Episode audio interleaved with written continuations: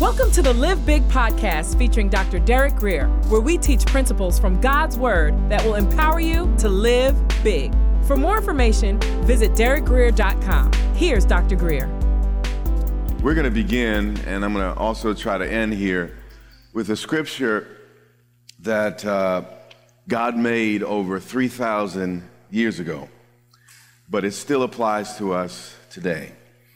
Um, and, and here's the deal if this verse was true under a lesser covenant, how many of you know the old covenant is a lesser covenant?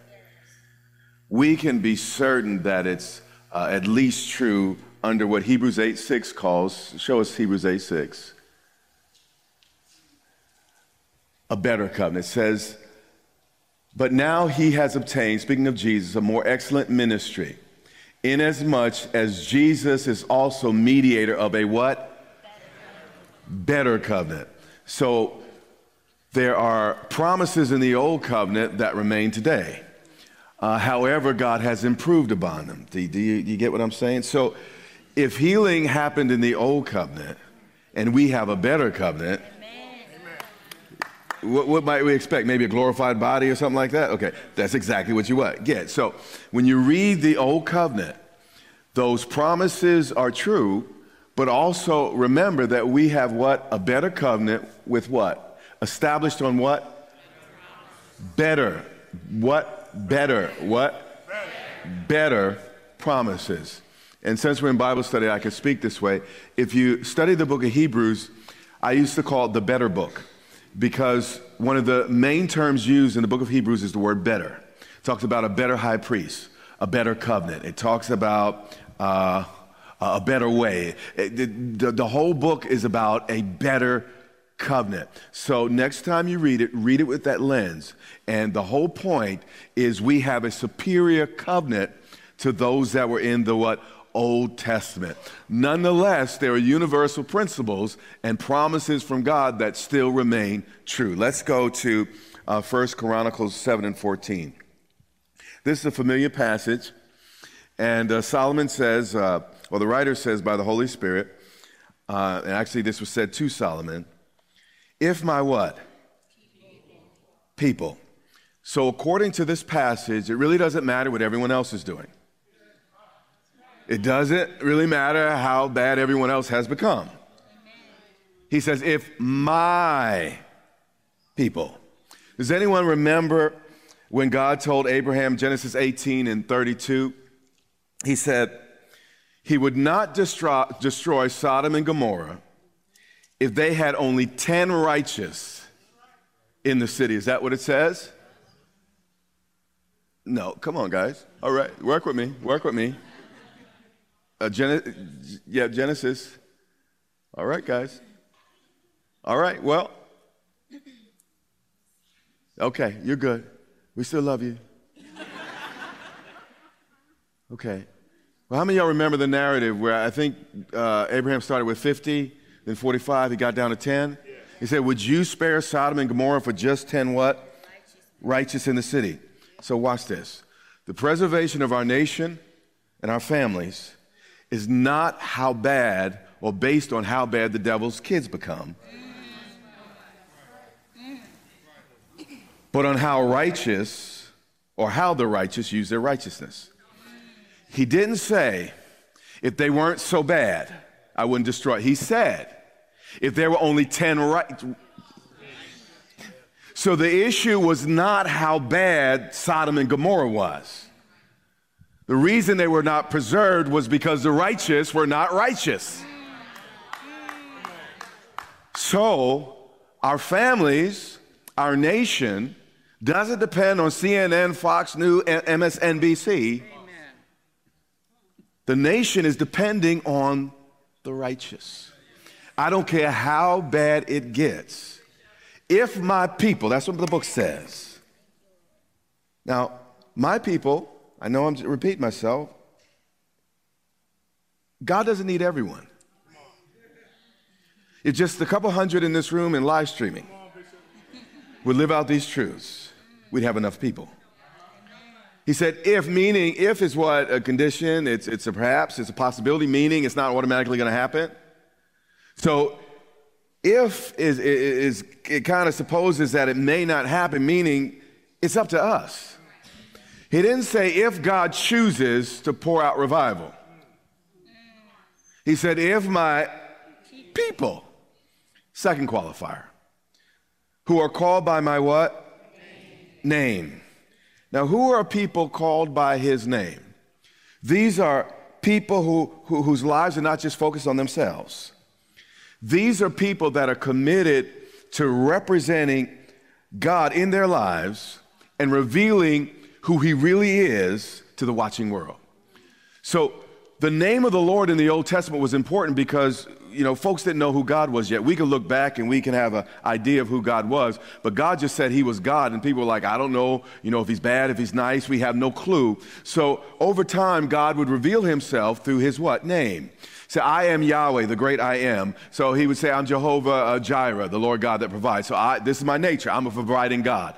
I, am Jehovah uh, Sabaoth. I, am, I am the Lord of, of, of, armies. I am the Lord that, that by, by nature commands, uh, nature commands forces. I am uh, Jehovah Nisi, I'm the Lord God thy banner. So he goes on and on, Jehovah uh, Rophe, the Lord God my heal, on and on, and, and he adds uh, little descriptors to his name so we can know how God is. Okay? So he said, If my people who are called by my what? Name. By my name. This is why some of our marriages aren't working. Because you're not trying to represent God in your marriage, you're trying to represent yourself. Oh, he didn't do this, she didn't do that. There I go. See, that's why y'all want me back. You sure you want me back here on Wednesday?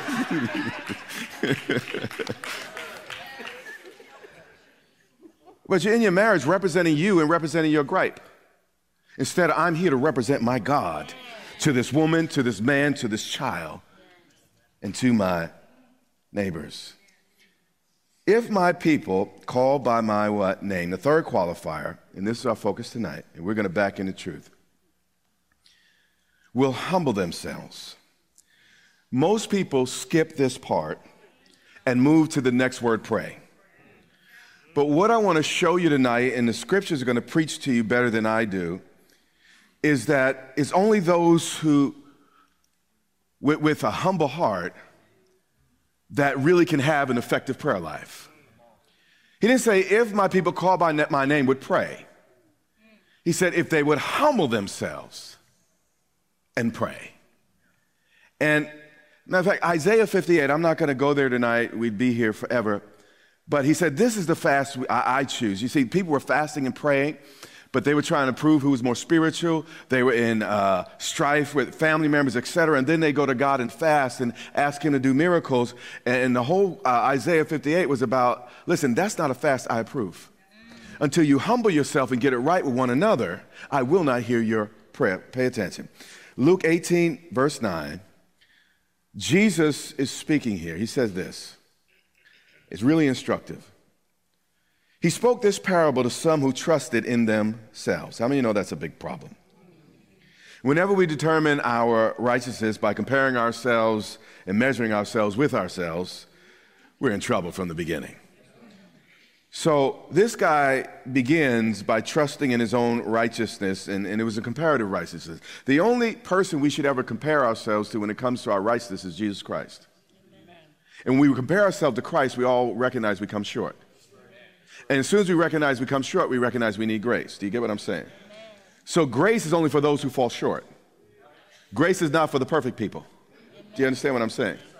So there's a lot of people that feel they don't need grace because they trust in their own righteousness. Because and that's why they're going right to hell. How many of you want to be the best person going to hell? I mean, I am the morally best person in hell. Those that trust in themselves, that's their reality. He spoke this parable to some who trusted in themselves that they were righteous. And they what? Despise what? Others.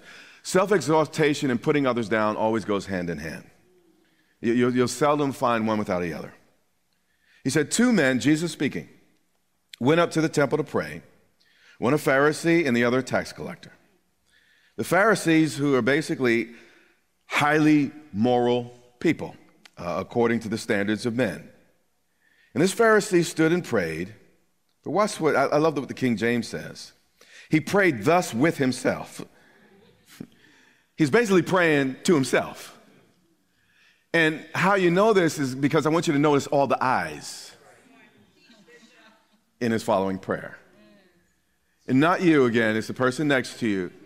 I want you to sometimes notice all the eyes in your prayers. There's a place to talk about where you are. But if that's all you do all day, every day, and how they hurt me, how it's not fair, and, and Lord, this is what I need, and mm-hmm. he said, God, I thank you that I am not like other men, extortionists, unjust, adulterers, or even this tax collector over there. I fast twice a week. I give tithes of all that I possess. Saying basically, compared to everyone else, God, I am something. If only my wife and my children and my neighbors and my, my boss could only be as good as I am and recognize my spirituality. Man, I'd, I'd be on a platform and everyone would celebrate who I am. And the tax collector, standing afar off, would not so much as raise his eyes to heaven but instead, he beat his breast, saying, God, be merciful to me, a sinner. The tax collector offered no excuse. He didn't say, God, I was born like this. He didn't say, God, people didn't treat me fairly, uh, uh fairly when I was a child. Lord, it's because my socioeconomic background. Notice the tax collector did not pray based on what he was not. But he prays, he prayed based on what he would admit he was.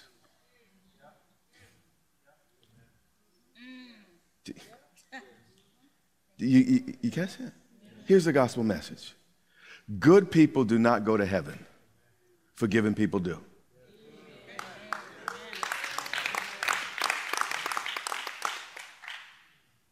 Jesus speaking. He says, I tell you, this man, the bad man, the publican, went down to his house justified rather than the other who's all caught up in himself and his own righteousness. What I want you to see in this passage is the level of righteousness that we walk in is directly correlated to our humility. Because the good man was not humble, he was not forgiven, and ultimately a bad man. But because the bad man could recognize his bad, he could be justified. What you refuse to admit will destroy you. Do you understand? then Jesus lays out a universal principle. For everyone who exalts himself will be humbled, and he who humbles himself will be exalted. This is the opposite of the way we're raised and the way we're, we're taught.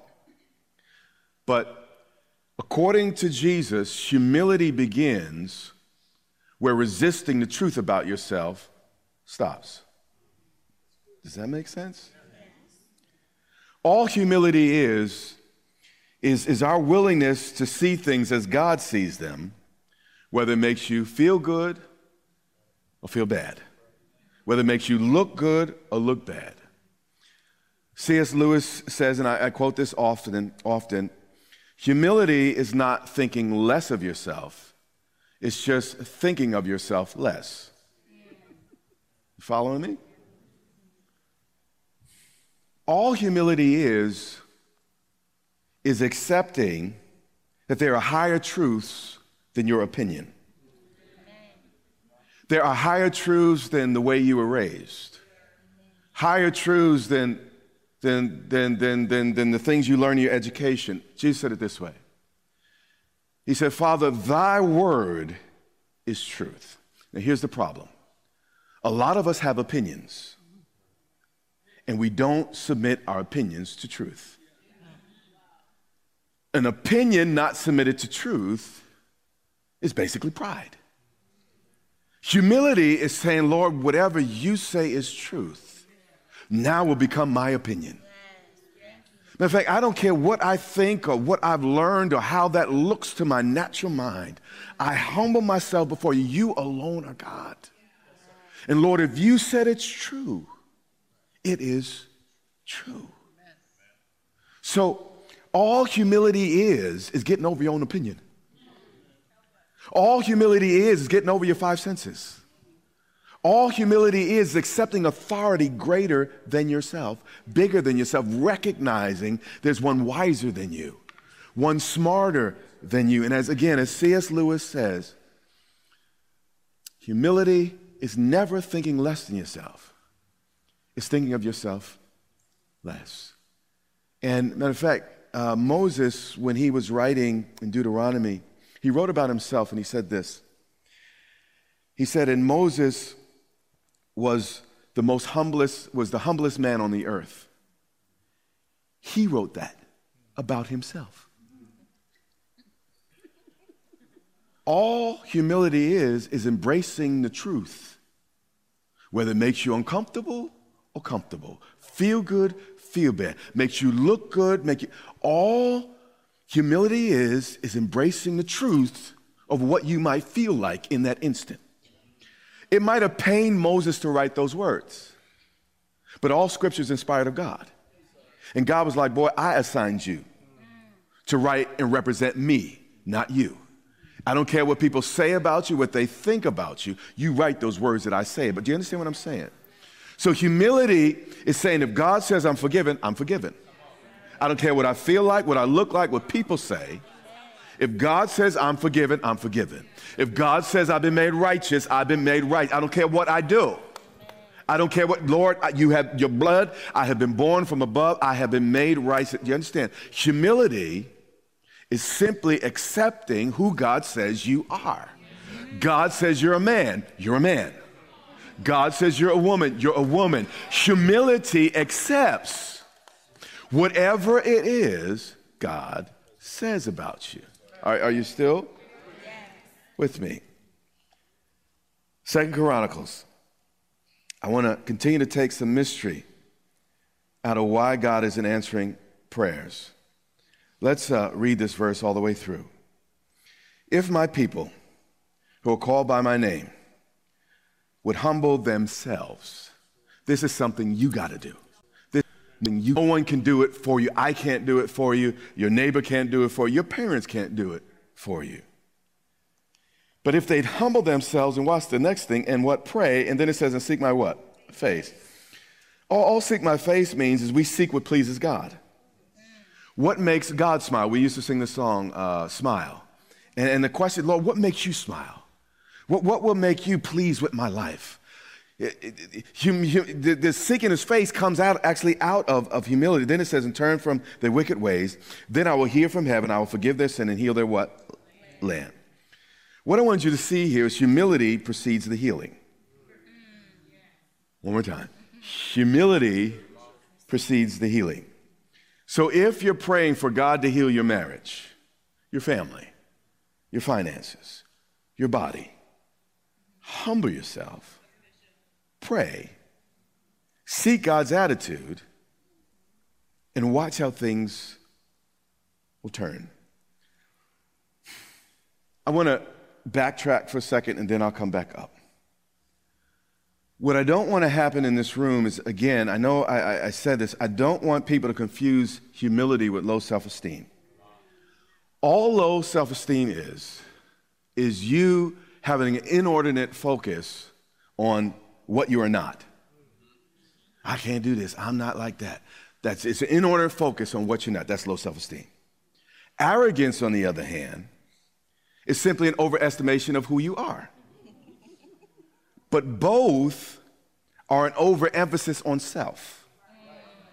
Whether you're focusing on what you're not, or if you're focusing on who you think you are too much. Do you understand what I'm saying? Apart from God, Both of them are an overemphasis on self, but going in different directions.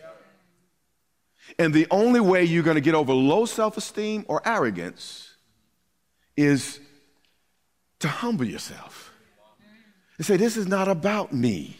It's about the Christ in me and the fact that God has assigned me and placed me here. I'm not going to rest on my own laurels. I'm going to rest on my assignment. Do you understand what I'm saying? And that's where our confidence comes from. God, if you called me to it, I must be able to do it. You know, that, that, that, that, that's actually, that, that's, that, that's healthy. That, that, that's, that's confident. That, that, that, that's bold.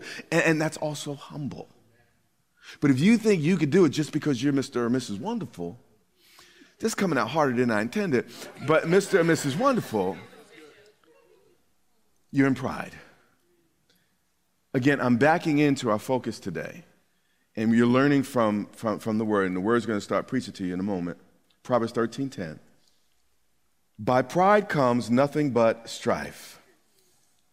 I believe the King James Version says, contention comes by pride.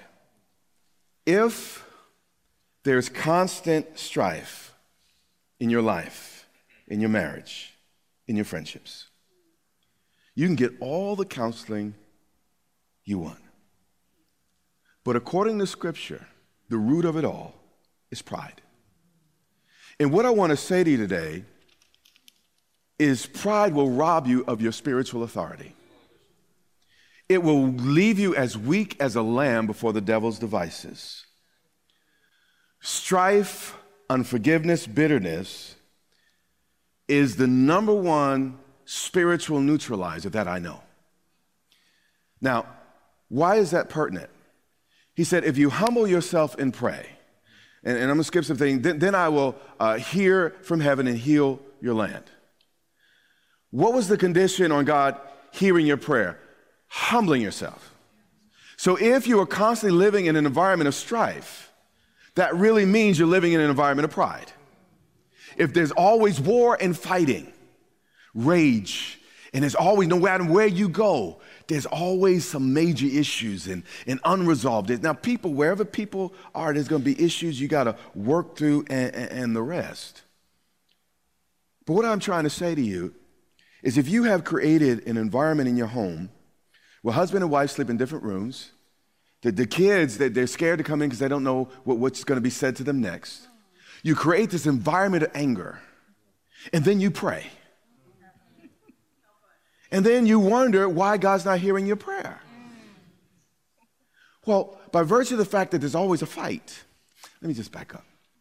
Um, one of the challenges of pastoring a small church was the constant friction. It, it, still exists here, but I had to learn to do some things with it in order for us to be healthy and grow. This is not true of all small churches. Some people are signed to small churches, and I, I, I will not speak ill of them doing honorable work. But sometimes the reason why churches stay small is because of the strife. You can't get prayers answered in that environment when someone rolling at the eyes because of the soloists and, and they weren't the one called up front. And, and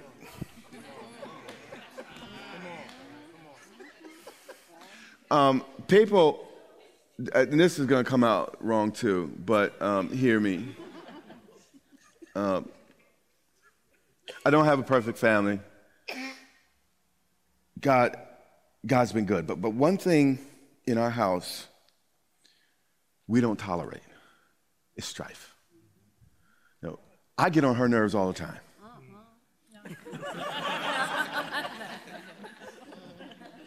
Sometimes even the kids watch. But they'd also watch us work it out. That's right. That's right. When I go home, I got to go home to peace. That's right. I'm going somewhere.